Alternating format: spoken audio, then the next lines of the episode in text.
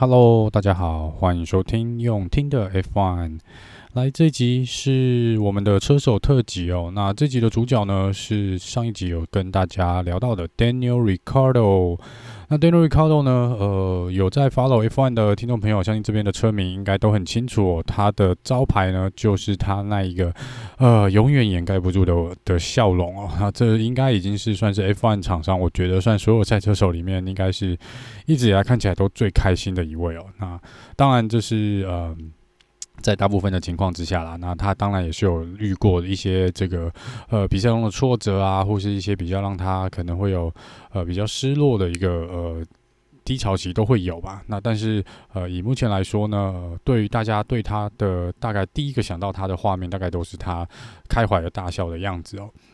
那这一集我们就来呃。跟大家介绍一下呢，Daniel Ricardo 他的一些生平的这个事迹哦。首先呢，他是澳洲人嘛，那他是在一九八九年哦七月一号出生，那现在算一算应该三十二岁了。那他是在 Perth 呃出生的哦，那 Perth 应该是。我如果地理没有记错，他应该是在澳洲的，这个是算是西方嘛？左地图上是左边嘛，就是澳洲的最左边，就跟我们平常所知道的这个雪梨跟墨尔本呢，应该是处于一个左右两端的一个状况呃的地方哦。那这个 Daniel Ricardo 在多次的访问里面也有讲说，他这个地方其实不大，然后呃人也不多。但其实看起来风景不错啊，然后之前我有朋友有听朋友说那边真的风景是蛮漂亮的，然后海岸线也不赖，所以其实 Daniel Cardo 虽然讲说他那边出生的地方没有人呢，但其实这个地方应该是越来越有人气了，因为有一些旅游景点哦。好，那稍微讲解一下哦，他在这个目前 F1 的生涯呢，有站上三十二次的颁奖台，总共截至应该上一次冠军为止呢，上一站为止应该是拿下了一千两百五十四个积分哦。那目前参赛了两百零三场的比赛，那这个最高的呃。分站成绩呢，当然就是冠军哦。这总共有八次哦，连同今年的这一次，目前有八次。那他这个呃起跑位置呢，应该也是有过这个杆位的位置哦。好，那他的全名呢，其实是叫 Daniel Joseph Ricardo。然后他这个呃爸爸是意大利人，妈妈是澳洲人哦，所以才说上一场在意大利的比赛呢，他其实是有意大利的血统哦，所以当地也有蛮多车迷是支持他的。那他的家族成员呢，还有一位这个比较年长的一位姐姐哦。那这个 Daniel Ricardo 目前单身哦，就是目前嗯，应该是有女朋友啦。听说这个八卦好像是有，但是呃，至少婚姻状况是单身哦。然后，但是他姐姐是有结婚的，然后也有小孩哦。那 Daniel Ricardo 也常常会在他的呃个人的这个社群的媒体上面呢，有可能有一些跟他姐姐小孩的一些互动哦。其实有一些还蛮有趣的啦。那在如果有在听英文转播的呃朋友呢，应该会听常常听到这个转播员哦，都叫 Daniel Ricardo，呃有一个英文的昵称，都叫他 Honey Badger。那这个 Honey Badger 呢，其实中文应该是翻成蜜獾啊。那獾这种动物呢，其实就是呃他们是以 Daniel Ricardo 的呃开车的这个特性呢来取这个匿名这个绰号，也就是说，在他常常好像。表现出来都是一副笑脸笑脸的样子哦。那其实当他需要发动攻击的时候呢，是相当的快速、迅速而且凶猛的哦。那这个跟獾呢这种动物呢的呃算是个性是蛮特性是蛮像的哦。所以这个嗯原则上就是因为这样子来，他才得到这个昵这个昵称啦。那所以其实呃也有蛮真的。就是有在听转播的朋友都会，蛮多人就会听到，大家都会叫他这个 Honey Badger，所以这个部分呢，嗯，就是看起来无害，但是真的凶起来是非常恐怖的，而且会咬着你不放哦。好，那他目前来说呢，他的赛车号码呢是三号。那这是呃前几年规则改变之后呢，呃不再是用你前一年的世界排名来给你车号。那自从可以选车号呢，Daniel Ricardo 没有悬念哦，就选了三号这个车号。那这个车号呢，是因为他很喜欢美国这个 NASCAR 这个房车赛哦，他其中一个也算是那那一个系列赛的一个传奇人物 Dale Earnhardt。那他是这个 Dale Earnhardt 的车号就是三。好，所以他说那是他的，算是他的偶像，然后他因此就以这个车号呢来当做他在 F1 初赛的车号。那自从这个规则改变之后到现在呢，这一点是没有改变过。好，那其实他从小呢是看着他的爸爸有参加一些赛车的比赛哦，所以他其实在小时候呢跟着爸爸去看赛车啊，或者是跟着爸爸参加比赛呢，其实渐渐的也有呃喜欢上这个车子跟车子相关的一些事情哦，所以他大概在嗯。九岁的时候呢，开始正式开始进入这个卡丁车的呃世界哦。那他这个部分，他也说了，他其实之前啊，这个爸爸其实还蛮支持他来参与这个赛车这个活动哦。但是在支持的这个部分，并不是说呃是希望他当赛车手，而是说就是你。小孩子嘛，那他觉得他爸爸就觉得说，小孩就应该要有个嗜好，有个嗜好很好。那如果也可以透过这个嗜好来培养他的耐心啊，或他的专注哦。其实他爸爸是呃很乐意来陪伴 Daniel Ricciardo 来去呃进行这些比赛，或是去开这个赛车的。所以他呃在一些访问里面讲到他爸爸的时候，都会有聊到小时候呢，他真的现在他去回想，他会觉得说哇，他爸以前真的牺牲蛮大的哦，因为他说他们家其实呃在他小时候并。不是说到那么富有，然后他爸其实是有蛮多工作在在身上的，而且甚至是可能有兼差的一个情况啊。那在这个状况下呢，他爸为了要让带 Daniel Ricciardo 去赛车哦，就必须要去。啊、牺牲掉他工作的时间，等于放弃可能赚钱的机会了，然后带 Daniel Ricardo 去去这个开赛车。那有近年来有呃两三次的访问，Daniel Ricardo 都有提到这个事情，然后他也有讲到说，就是呃一开始他也觉得哇好开心哦，可以跟着呃爸爸，然后就是有父子的时间哦，就。一起来做一些他们两个都喜欢的事情，他觉得这也不错。然后他一开始也真的是抱持着好玩的心态，在参加这些卡丁车赛啊，然后去跟爸爸这样子奔走四方，然后玩赛车这样子。那但是到了这个呃。当他进入这个青少年时期，也就是大概在十三到十五岁的时候，这时候他爸爸就呃，他说那时候态度改变，他还蛮有感的，就是爸爸开始对于赛车这件事情呢，嗯、可能给 Daniel Ricardo 有一些不同的感受，因为就变成说，嗯、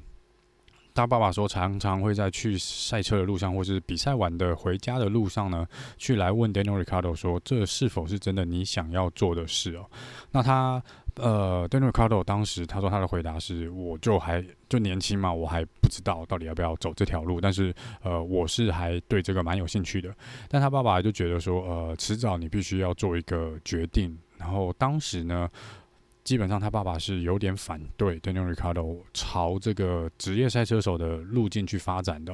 因为他爸爸觉得说，嗯，这个东西呢，在小时候青少年说当当可能兴趣是可以的，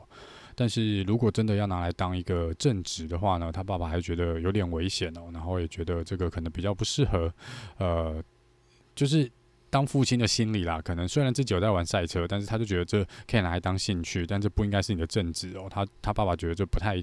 妥当，然后就希望自己的小孩往其他地方发展哦。但是当然，呃，Daniel Ricardo 就其实他说他呃也有想过这个问题，然后他说其实到。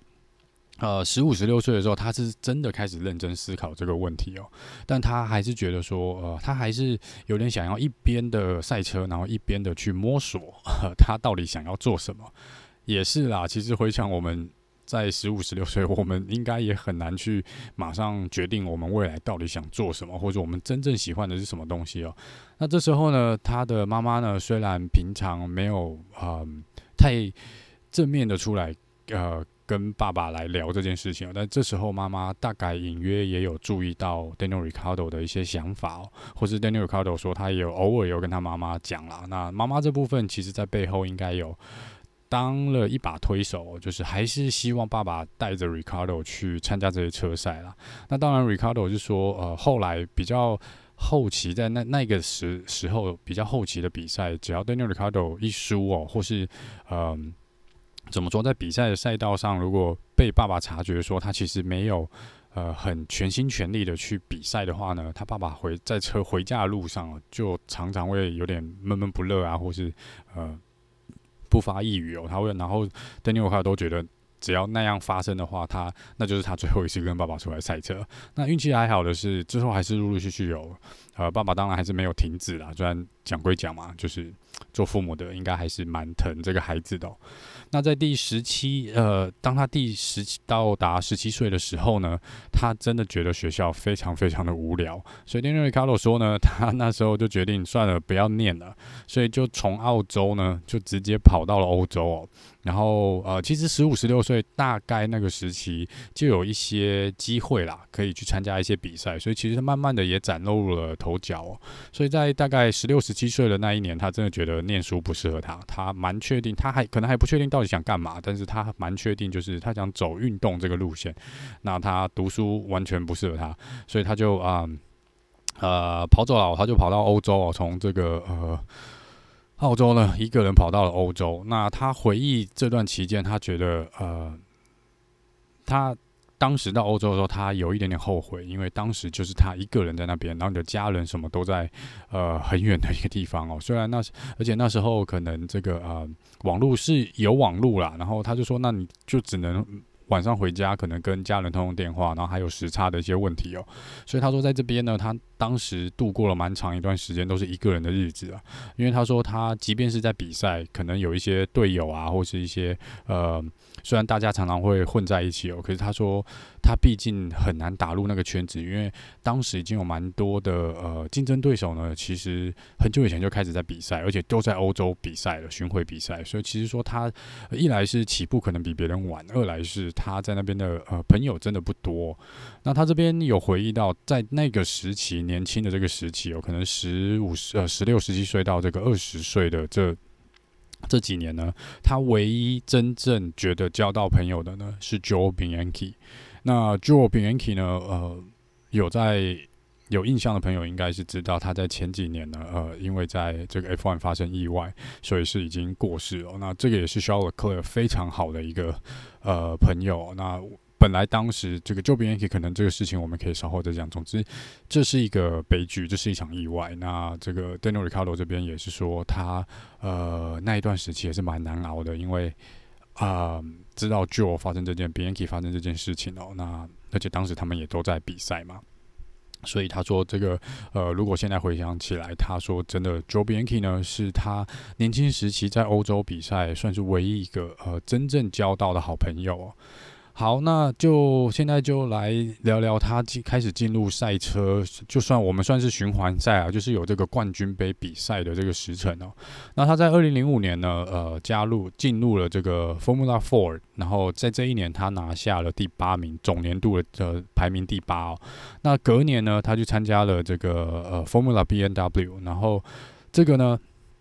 呃。Daniel Ricardo 之前回想说，他这一年就下定决心说，这就是我要来决定我要不要再走赛车赛车手这条路的呃这一年哦。然后他说，这一年就是我要来呃挑战我自己，然后我要来看看这是不是到底是不是我想要做的事情哦。因为他说，在这个年纪呢，呃，这时候他应该已经大概十七岁、十八岁了。那他说，这也是一个类似可能车手年纪的一个分水岭啊。他说，大概在这时候，呃。要么就是决定了，要么就是混不出名堂的，或是没有办法下定决心的，就会离开呃这个赛车界。所以他说，这原则上就是呃他决定自己未来的路的这一年。然后他在这边呢也说，他的对手有蛮多，其实已经是小有名气的呃车手了，然后可能也已经甚至已经陆续拿到可能呃。一些其他更大型比赛哦，F3 啊，或者这些的合约哦，所以他说他也蛮希望呢，能够证明他自己，看看能不能证明自己。如果成绩不错，那他就会更坚定的往下走。那这一年呢，他拿下了年度的第五名哦，然后他就说他更加的确定他是可以做的。他。虽然不是来自于一个赛车的世家，然后他也不是呃，可能有雄厚的家庭财力的背景，他也是从小就这样呃浑浑噩噩的，可能跟着爸爸，然后呃没有一个很有力的赞助商，然后就是这样一路一路尝试的走过来哦。所以他说他的一般来说，他进入赛车的这个环境呢是没有其他一些车手要来的好。但他一，所以他说他一开始也觉得，呃，也许天分这些能力是不够的，他可能就是没有办法跟这些呃有名的知名的车手，或者一直以来都在这个赛车界的车手来做一个竞争哦。结果他在这一年刚刚讲拿下第五名，那他就说他这一年真的是信心大增，然后觉得好，我就是要留在欧洲，然后呃，我要继续留在呃这个赛车这个的。这个世界呢，然后我来继续打拼哦。他说，但他说他当时并没有一个很明确的目标，说他自己想要往 F1 的这条路走哦。那他就说，他只是想要专注于在赛车。那有什么赛车，他觉得都 OK 哦。那在二零零七年呢，他是赛车这个雷诺的意大利这个循环赛哦。然后，嗯，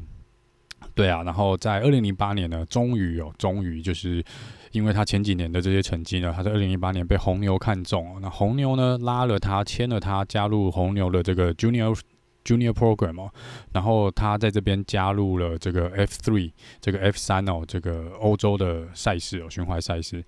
那这个第一年呢，呃，原原则上应该是跑了。呃在第六名吧，应该是最后年度应该是第六名。然后在二零零九年呢，他参加的是英国的这个 British 的 F3 的冠军赛哦。然后在这边呢，嗯，是他第一次。进入了 F1 的这个世界，踏入 F1 这个世界哦，因为他在这边呢，今年在二零零九年被红牛呃邀请去参加他们的这个年轻车手的测试哦，就是 Young Driver Test，就在二零零九年的呃十二月一号到三号哦，那这边就是让这些年轻车手有机会来呃试车啦，就是。开这个 F1 赛车，然后在红牛指定的赛道上面呢，然后来跑看看他们的成绩哦。那这个 Daniel r i c a r d o 也不是省油的灯哦，的确哦，他呃笑笑的笑笑的，但是他进入坐到赛车里面呢，就完全变了一个人哦。也就是这时候开始有人呃比较早期的提起了这个 Honey Badger 的这个呃绰号啦。那他在这边呢，在这个测试赛里面呢，他是呃在最后一天就是十呃。十二月三号，二零零九十二月三号呢，创下了最快的圈数哦。然后这个部分呢，Christian Horner 马上就注意到 Daniel Ricardo 这个是个人才嘛，那他就马上去跟车队反映哦，那建议说呢，呃，他觉得需要让 Ricardo 来呃担任这个测试，甚至于后备车手，然后为了主要是给他这个姐妹队，当时还是叫 Toro Rosso 的，呃。这个红牛的姐妹队呢，这一个 Daniel c a r o 一个位置，但是是测试跟后备车手的这个位置哦。那当然，这个 Toro Rosso 之后就变成现在的 AlphaTauri 嘛。那这个部分呢，嗯，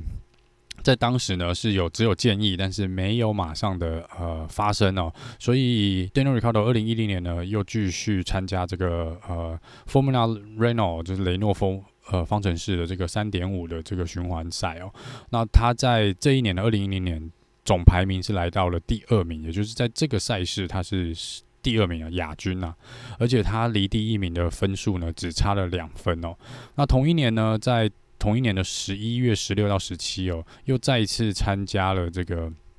红牛的 Young Driver Test，然后这个赛道呢是选在阿布达比哦。那这边呢，呃，他创下了又创下一个非常惊人的成绩。他这时候在这边测试开着 F1 的赛车，然后呃创下了成绩是比 Sebastian Vettel 还要快一点三秒。那当时 Sebastian Vettel 是那一年的年度总冠军哦，F1 的年度总冠军哦。所以这时候呢，呃，Daniel r i c a r d o 的表现呢是真正烙印在红牛车队一些高层的眼里了。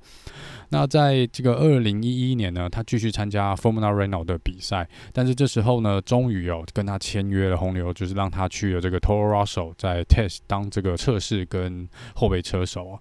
那在同一年的二零一一年六月哦，他在英国站的时候呢，正式在 F1 登场哦。那这个是因为，但是他不是在红牛的体系，他是加入了 HRT 哦。那当然，这个红牛在后面应该有推一把啦。那他这边呃，主要是因为 HRT 受不了他们之前的另外一位车手哦。呃，我觉得那位车手其实也是个传奇人物啦。那那这个呃部分可能也是有机会再来聊聊。那这个也是因为这个机会，所以他终于终于的踏入了 F1 哦。然后是在这个。蛮传统的一个赛道，我们英国的 Silverstone，然后是参用 HRT。那当然，在 HRT 的部分，呃，当年的 HRT 基本上就是，你可以把它想成现在的 Williams 啦，原则上是没有什么任何的竞争力。那所以 Daniel Ricardo 也是通常都是在最后面，好，然后也是只有被人超车的份哦。所以他第一次出赛呢，我如果没有记错，他应该没有超越任何人，没有超越任何一台车，他只有被其他车手。套圈的一个呃可怜的处境哦。那当然这个是不是他个人的问题啦？这个主要是 HRT 真的是。唉，就是蛮不给力的。好，就你可以、欸、不要讲威廉，应该把它讲成现在的 Has 还差不多。对，差不多就是那个等级的 的一个状况。那在二零一二年呢，呃，Ricardo 正式跟 Toro Rosso 签约，成了 Toro Rosso 的呃呃主力的车手啊。那他的队友呢是 Sean Eric Vern。那 Sean Eric Vern 呢也是也是虽然现在没有在 F1 啊，可是他之前是 Formula E 的冠军哦，所以也是不是一个呃。不可小觑的一个实力，不可小觑的一个对象啦。那在这边呢，初登场当然是二零一二年自己的家乡站嘛，因为开幕赛就是澳洲澳洲杯哦。然后他在 Daniel Ricciardo 在这一年呢，呃。这场比赛第一场在自己家乡的 F1 初赛呢，拿下了第九名，也为自己赚进了两分的积分哦，就是呃初登场就拿下两分的积分，所以整年度呢，因为 Toro Rosso 其实一直以来都不是都是属于中后段班的车队嘛，那当时呃的状况也是没有办法呃去跟前面的车队来做一个比拼哦，所以很遗憾哦，最后呢，他只有拿到二零一二年的初。正式完整一年的 F1 初赛呢，他只拿下了总分十分哦，那最终是排名在第十八名。然后，可是呢，他每场比赛几乎都有完赛哦，他只有一场比赛没有完赛，就是在摩洛哥 Monaco，他没有完赛哦，他那边是退赛的一个状况。但以成绩来说，一个新人来说呢，呃，表现成绩我觉得还算不错。二零一三年呢，继续续约留在 Toro Rosso，然后这一年呢，总成绩进步到第十四名哦，全车手的十四位哦。那二零一四年呢，终于被红牛这个老大车队呢提拔上去哦。那这边呢，他从二零一四年呢一路待到了二零一八年哦。那这其实主要二零一四年你可能也是为了 Sebastian Vettel 要离开嘛。然后这个他们可能当时我相信 r e b o l 主要是想要把 Daniel Ricciardo 捧成未来的车队的 Number One Driver 啦，这第一车手。只是没有想到后来呃 Max v e s t e p p e n 跳出来了。那那个故事我们到现在应该就知道是发生了什么事。好，那来讲讲二零一四年哦，正式加入红牛的这一年哦，但战力当然大大的提升哦，他终于有在加拿大二零一四年加拿大站拿下了人生 F1 的第一胜，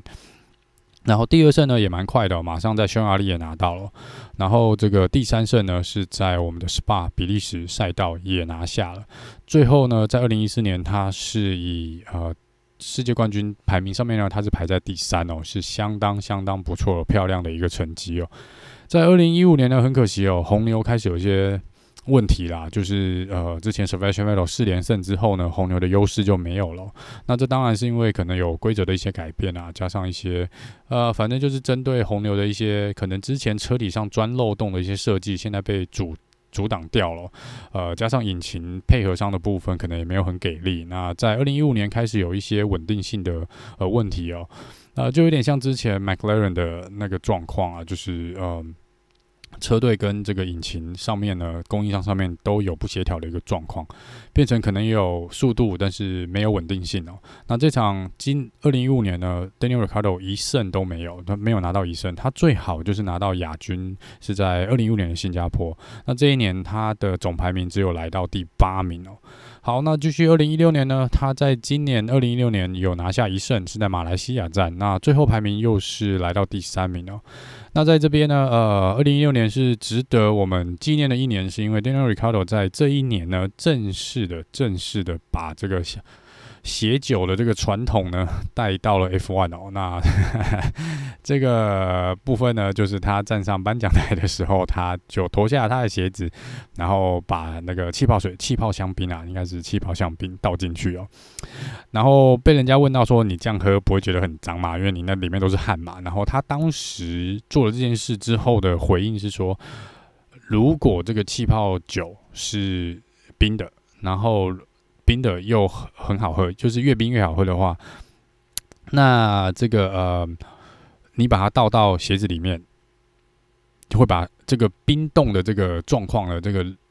冷冰冷的这个香槟酒可以，呃，这个气泡酒可以杀掉鞋子里面的细菌，所以他就跟记者说，所以整个喝起来应该会相当相当的美味哦。那也就是从这时候开始，只要他站到颁奖台呢，只要他心情真的特别好，原则上我们就会蛮常看到这个，呃，用鞋子来喝这个香槟的或者是气泡酒的一个状况哦。好，那来到二零一七年呢？二零一七年也很遗憾，也只有一胜哦。那是在这个亚瑟拜兰站哦。那最后这一年的总成绩是排名到世界排名是第五名。二零一八年呢，他最后一年待在红牛哦。那这时候其实啊。嗯这一年其实跟 Max Verstappen 在各种情况，我觉得内部的状况就是摩擦是越来越大。那这个当然 Daniel Ricciardo 是没有很公开的去聊呃这件事情啊。当然我们可以从可能 Drive to Survive Netflix 的这个影集里面，跟一些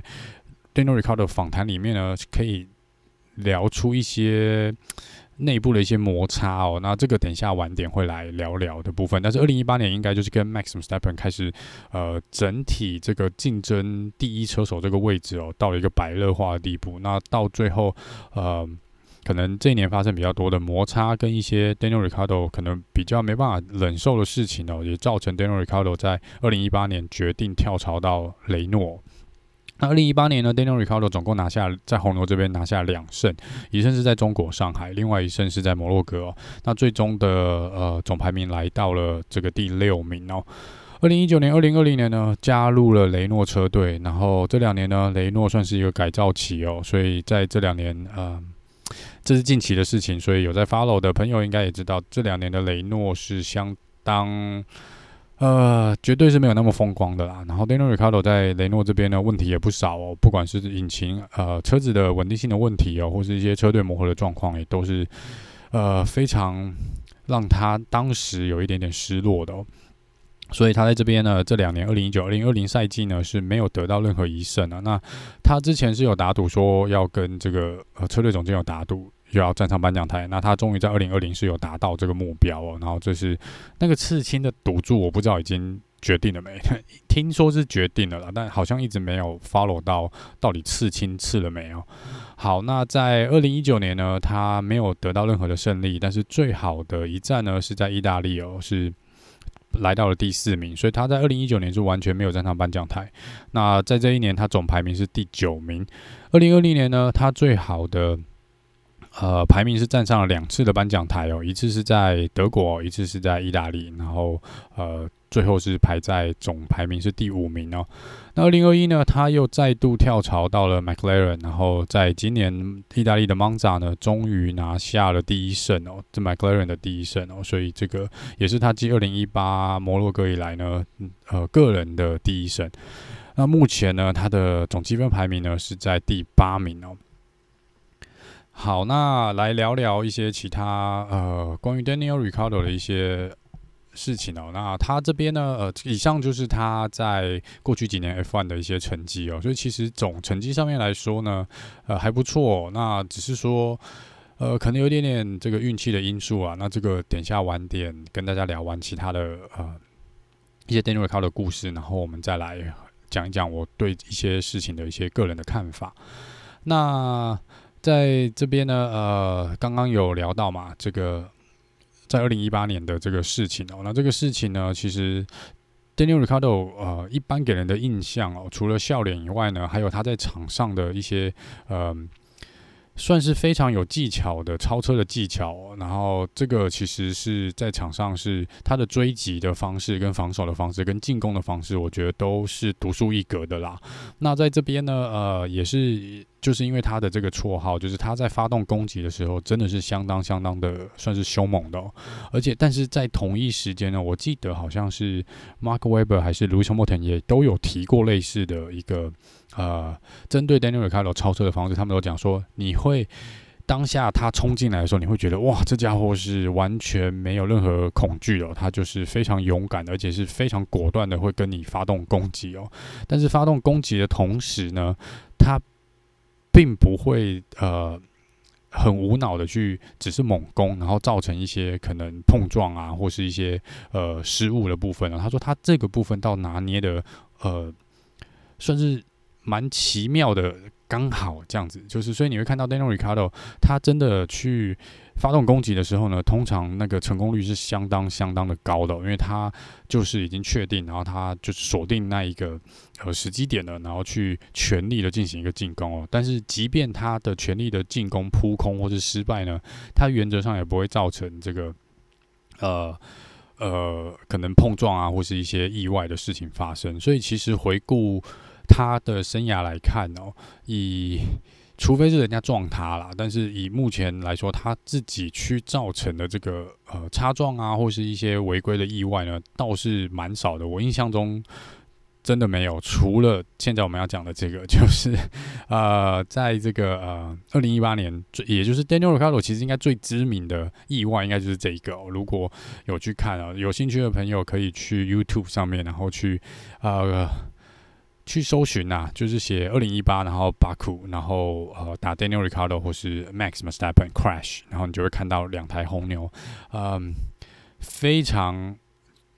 就是莫名其妙。当下可能大家都会想说，哇，为什么会这样？就是呃，其实就是 Daniel Ricardo 跟 Max m e s t a p p e n 在直线上面哦，应该是在这个巴库赛道的直线上面，然后 Daniel Ricardo 是直接撞上了呃 Max Verstappen 的后面哦。的屁股啦，就是用前前面去撞 Max Verstappen 的后面，然后造成两台车应该都退赛哦。那这个就是呃车队最不希望看到的状况啊。那这个部分呢，嗯，Daniel Ricciardo 当下在那个时候那个礼拜，可能因为红牛内部有一些压力，他们也都没有特别的对外来讲发生什么事。但是直到 Daniel Ricardo 离开了红牛车队，他接受访问的时候，他才比较公开的来聊这件事情哦。那我就来跟大家讲一下，这到底是发生了什么事哦。就是这边呢，呃，这个问题，Daniel Ricardo 说，其实在 Max Verstappen 加入车队的时候，他就已经注意到车队似乎的意图就是，呃，要让 Max Max Verstappen 要捧这个 Max Verstappen 啊。那 Daniel Ricardo 说，可是当下站在他跟车队的立场在当下，呃，应他应该还是属于车队的第一车手，不管以成绩来说，或是以这个呃怎么讲资历来说呢，他都应该是当时红牛的 number one 车手。那在巴库这边呢，他觉得呃车队可能也就是因为这个这个点，造成了 Daniel Ricciardo 离开了红牛这个家族。我觉得这是应该是讲起来可能就是最后一根稻草了。那当然，Daniel Ricciardo 之后也没有讲得很。公开的讲说车队还有什么其他一些让他不愉快的事情，但他说当然是有一些，这不是只有呃因为一件事情而爆炸，然后让 Daniel Ricciardo 爆气离开了这个红牛啦。所以总之呢，就是在这场比赛其实一开始 Daniel Ricciardo 都是领先的。那这个部分呢，呃，红牛是跟他讲说，呃，他是用。就说你们两个可以是 free to race，就是自由竞争啊。所以 Daniel Ricciardo 是其实在呃正赛的时候是靠着自己的实力哦，去超越了 Max Verstappen。那超过了 Max Verstappen 之后呢，呃。呃，在一次进站的策略上面呢，他原则上是 Daniel Ricciardo 被先叫进去换轮胎。那出来之后呢，呃，Max 跑在他前面嘛。那接下来换 Max 换轮胎哦，就当然这边就是也不能说故意，应该也没有意外，但就是刚刚好 Max。的呃时间点就是比 Ricardo 要好，Ricardo 好像有被慢车耽误到。那这边出来之后，Max 是跑在 Ricardo 前面哦。那 Ricardo 认为这时候呃，如果依照车队之前开会所讲的，应该是要有一个 Team Order，就是会让这个 Daniel Ricardo 来超，呃，应该是叫 Max 让位嘛，然后让 Daniel Ricardo 往前呃冲哦。然后这个 Daniel Ricardo 本来说他一直在等待这个车队呢，呃，听到这个他一直在。等这个 team radio 说，嘿，就是 Max，呃，please move out of 的呃，move out of the way 哦。那这边呢呃，Daniel Ricardo 说这个 team radio 一直没有来哦，所以他就跟他的车队 engineer 确认说，呃，你你们有要让 Max 把位置还给我吗？然后、这时候车队给他的回复，他说当时他是相当相当的生气。车队这时候给他回复就是，哦，没有哦，你要就自己去把它抢回来。好 啊，那 Daniel Ricardo 就说：“那我就去把它抢回来喽。”然后这边呢，最后就是造成了这个呃，Daniel Ricardo 从后面撞到这个 Max 的这个大意外哦。那这边 Daniel Ricardo 呃后面回想说，他其实他。没有要去撞 Max 的意思，而且如果去看重播，的确 Daniel Ricardo 是有留相当足够的空间哦，给 Max 来做一个防守哦。那只是他说他没有想到，就是可能踩刹车的时间点 Max 提早了一点点哦。那很遗憾哦，就是 Max 最后是把 Daniel Ricardo 预留的那一个空间给关起来了，然后他们两个就撞上了。那这时候 Daniel Ricardo 说他其实当下啊。真的就是那个 F 那个字就骂出来了，我就说啊、哦，你看这就是，呃，他说他很生气，是有跟车队讲说，你看这就是你们应得的，呃，你们应该照着我们之前讲的，嗯、怎么讲约定的事情走，但是你们没有。那所以这个 Daniel Ricciardo 说，即便过了一两年哦，他在接受访问的时候，他还是说，即便是当时已经甚至不在红牛了，他都觉得。啊、他还很清楚的可以回想到那个感受。他说当时真的很难吞下那口气，非常非常难吞下那口气哦。那这边呢，就是主要我想就是真正应该是让 Daniel Ricardo 下定决心离开红牛这件事情。那这边呢，离开红牛，当然我觉得呃，一来是 Daniel Ricardo 也是为了自己的未来着想哦。他可能真的觉得他已经失去了第一车手这个位置，即便他留在红牛，他也没有办法。呃，去拿这个去争这个世界冠军的这个位置，去争这个第一名的位置，然后再来就是他当时其实红牛车队的这个整体的状况来说，可能还是离 Mercedes 跟这个 Ferrari 还有还是有一小段的距离哦，所以毕竟只是还不是前两大哦，他可能只是第三大。那 d a n i e Ricardo 那时候可能。雷诺呢？Daniel Ricciardo 是好像也有讲到，就是也有人觉得 Daniel Ricciardo 是被雷诺骗了，就说雷诺是可能呃用一些话术啊跟行销的手法，让 Daniel Ricardo 认为说雷诺是在引擎的呃能力上面有大幅的进步，但没有想到这个二零一九二零二零呢，看起来是雷诺是没有。没有到他们讲的那么厉害哦，那所以造成 d a n i e Ricardo 最后又下定决心跳到 McLaren 哦。那看起来回到 McLaren，其实在他拿下 Monza 这一胜之前，我也觉得啊、他蛮危险的，因为 McLaren 的状况就是也没有到 Top Two，但是嗯、怎么讲，就是至少目前是很稳定的在第三、第四名的位置，但可能也不是 d a n i e Ricardo 要的，但。至少我觉得，在意大利的这一胜呢，让 Daniel Ricciardo 信心大增，也应该会比较再长期一点的留在 McLaren 哦。好，那聊聊一下 Daniel Ricardo，我觉得至今我对他的一些看法哦。其实刚他出道的时候，我没有真的很注意他哦，因为就是知道说有这个年轻的车手来加入 F1 哦，但是因为表现真的是处于后半车队，不会特别的去去 follow 这位车手。那真的是直到他二零一四年加入红牛的时候，我才比较有来关注 Daniel Ricardo 而且呃，其实真的啦，在呃荧幕上面哦，看到转播上面看到 Daniel Ricardo 笑容，你应该会很难忘掉。忘掉这个人，所以就开始开始也蛮在意这个车手的，然后也蛮喜欢他的、那在红牛这边呢，嗯、呃，我真的觉得啦，就是 Daniel Ricardo 是有冠军的实力，以他的开车的呃特质哦，跟他的天分，我觉得是在场上的表现，我觉得只要给他一个合适的车队跟有力的车子哦，他是绝对可以去。呃，怎么讲？绝对可以去夺冠的，这是没有问题的。我觉得这也不用去怀疑他。那只是很遗憾的，就是我觉得红在红牛，如果他继续留在红牛，那呃，他有这个机会。只是在当下，因为 Max 的加入，说真的，就是呃，可能当时的评估上面，红牛就觉得 Max 就是。比 Ricardo 要好。那在这个部分，如果你已经看到你未来不会是第一车手的时候，那你要怎么去做？所以我觉得这是 Daniel Ricciardo 比较可惜的地方啦。我相信他如果继续留在红牛，呃，今年的红牛，呃。如果继续留着，今年还是 Daniel Ricciardo 搭配 Max Verstappen 的话，我觉得现在车队总排名不会是 Mercedes，因为 Daniel Ricciardo 是很熟悉红牛的，他一直算是从进入 F1 以来，几乎就是在红牛的体系里面，然后他又很熟悉红牛这台赛车。你现在看到，呃，你可以说之前有一些红牛的第二车手哦，他们比较不习惯这个环境，你不管说 Alex Albon 也好，Gasly 也好，就甚至现在的 Perez 或是之前的 Kvyat，他们可能。都不习惯红牛的这台赛车，因为这台赛车可能之后真的是为了 Max Verstappen 而打造的。但是不管怎么说，Daniel Ricciardo 在即便是在 Max 有同队的这两年呢，他的确也没有输给 Max 啊。那在这个部分，呃，如果今年汉达引擎整个提升的状况下面，至少就算 Daniel Ricciardo 没有办法去争取 Number One 车手的位置，但至少我觉得他会担任一个非常合适的 Number Two 车手哦，而且绝对可以拿下比 Paris 更多的积分啊！我觉得这是他比较可惜的地方。然后他就是因为一直换，就是最近三四年他换了三个车队嘛，那这个我觉得也是蛮伤的，因为呃，应该很难你说去直接跳槽，然后你就去。夺下一个一场胜利哦，就当然这个是历史上是有蛮多时候发生这个情况的，但我觉得以现在这个状况，如果你不是跳到呃这个前面的两大车队，你应该很难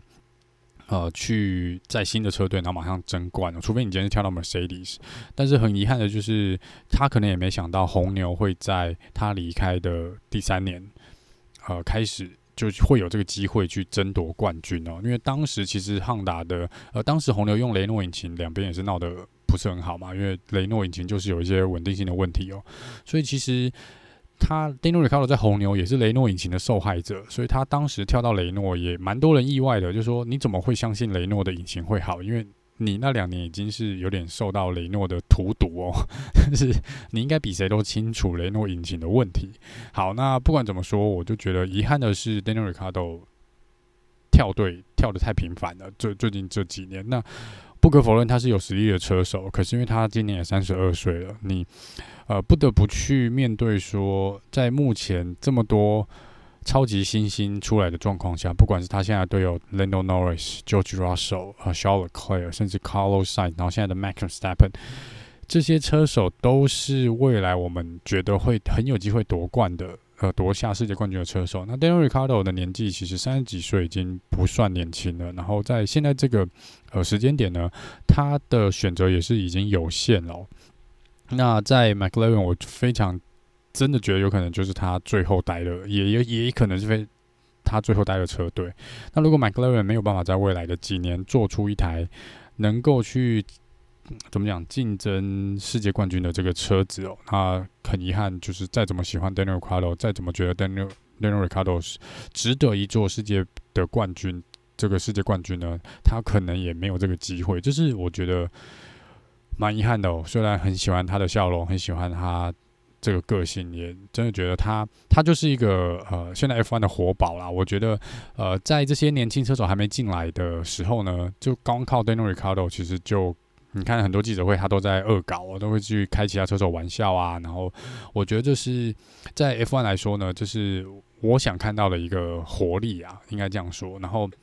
呃，它制造出的这些娱乐效果呢，也价值也是相当相当的高哦。所以在整体来说呢，呃，你要说他，我觉得他就是一个相当惹人喜欢的一个车手，我也蛮喜欢他的。那就是他的速度是有，然后我觉得实力也有，这、就是毋庸置疑的。然后到现在，我觉得以他的也累积了足够的经验，他是有所有的武器是可以去夺冠军的。那我当然也希望呢，未来他是可以去。呃，夺下这个呃一次冠军的，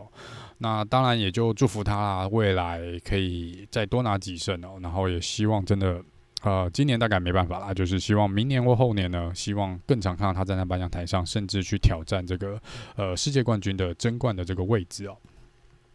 好，那以上呢是有关这个 Daniel Ricardo 的 F1 的一些生平的事迹哦。那希望大家有借到这个机会呢，去多多少少再多认识了一下 Daniel Ricardo 这个人哦。然后那再来聊一聊，就是一些其他比较有趣跟一些可能无关这个正赛的一些 五四三的东西哦，但是还是有关我们今天的主角 Daniel Ricardo 的。那好，那这个呢，呃，先来聊聊啊。他对于他之前在雷诺的队友哦，这个 Esteban Ocon 的一个呃形容哦，当时记者有问过他，有一次访问还蛮好笑的，就是说，哎，你当时的队友是一个法国人，然后你在一个法国车队哦，但是嗯，却是重金聘用你，然后是把你当这个车队 Number One Driver，那你在那边有没有受到？你怎么看待这个 Ocon 这个人哦？然后 Daniel Ricardo 没有去讲说那个什么。呃，什么法国人的环境啊，怎么样？他就只说，我跟你讲，这个 Esteban Ocon 呢，真的是他遇过最瘦的一位赛车手。他说他的那个，他吃很多，可是他都不知道他的食物吃到哪里去哦。然后他说，你去看他的腿，他应该是有现在所有车手里面最细的一条腿，好像也真的是这样哦。如果去看 Esteban Ocon，他的整个身材比例。对，以他的身高，他真的是算是相当相当瘦。我我已经觉得 JoJo 阿寿很瘦了，但是我觉得阿康又比 JoJo 阿寿还要再更瘦一点哦，应该是这样。尤其是今年，呃，S 马康又站在龙哥的旁边了，我觉得那个对比还真的高低差跟那个宽瘦差，我真的还蛮蛮明显的啦。好，然后再来是聊聊他这个写酒的这个文化哦。那这个呢，二就是刚刚有提到是二零一六年他开始搞的，然后第一次呢站上颁奖台的时候呢，他呃。在二零一六年站上颁奖台的牺牲者，跟着有喝到他这个鞋酒的这个人哦，用他的鞋子喝酒的这个人呢，总共有 Mark Webber、Max Verstappen，然后 Nico r o s b e r 他的车队老板 Christian Horner，还有我们的 Lance Stroll。Lance Stroll 是在二零一七年的这个亚瑟拜兰站，因为是这个 Lance Stroll 第一次站上颁奖台哦，所以 Daniel Ricciardo 不得不灌他这杯酒哦。那在二零一七，在二零一七年呢，这个 Sebastian Vettel 跟这个。呃，Bottas 呢都有跟这个 Daniel Ricciardo 站上颁奖台，然后这是在奥地利站的时候呢，三个人同台哦，在台上接受颁奖。Daniel Ricciardo 这时候又把他的鞋子拿下来了，然后 Sebastian Vettel 跟 Bottas 基本上就散掉了，他们直接跟他讲说不要，我没有要喝。但是那场比赛啊，另外一位就是我们现在的 F1 的转播员呢，Martin Brundle 呢，之前也是这个 F1 车手，那他呃就只好被迫喝下了一杯 Ricciardo 的血酒。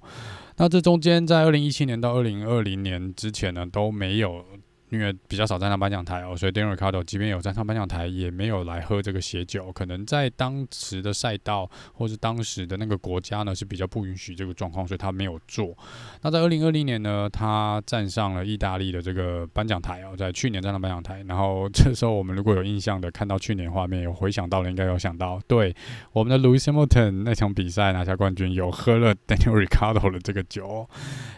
呀，yeah. 然后今年呢，就是 Lando Norris 跟 Jack Brown 嘛，就有来喝这个，因为上一场在意大利站的胜利呢，也是有一起庆祝，所以有喝下去了。那当然，之前有提到这个，但，呃，Lando Norris 呢是马上就后悔了，因为他说那真的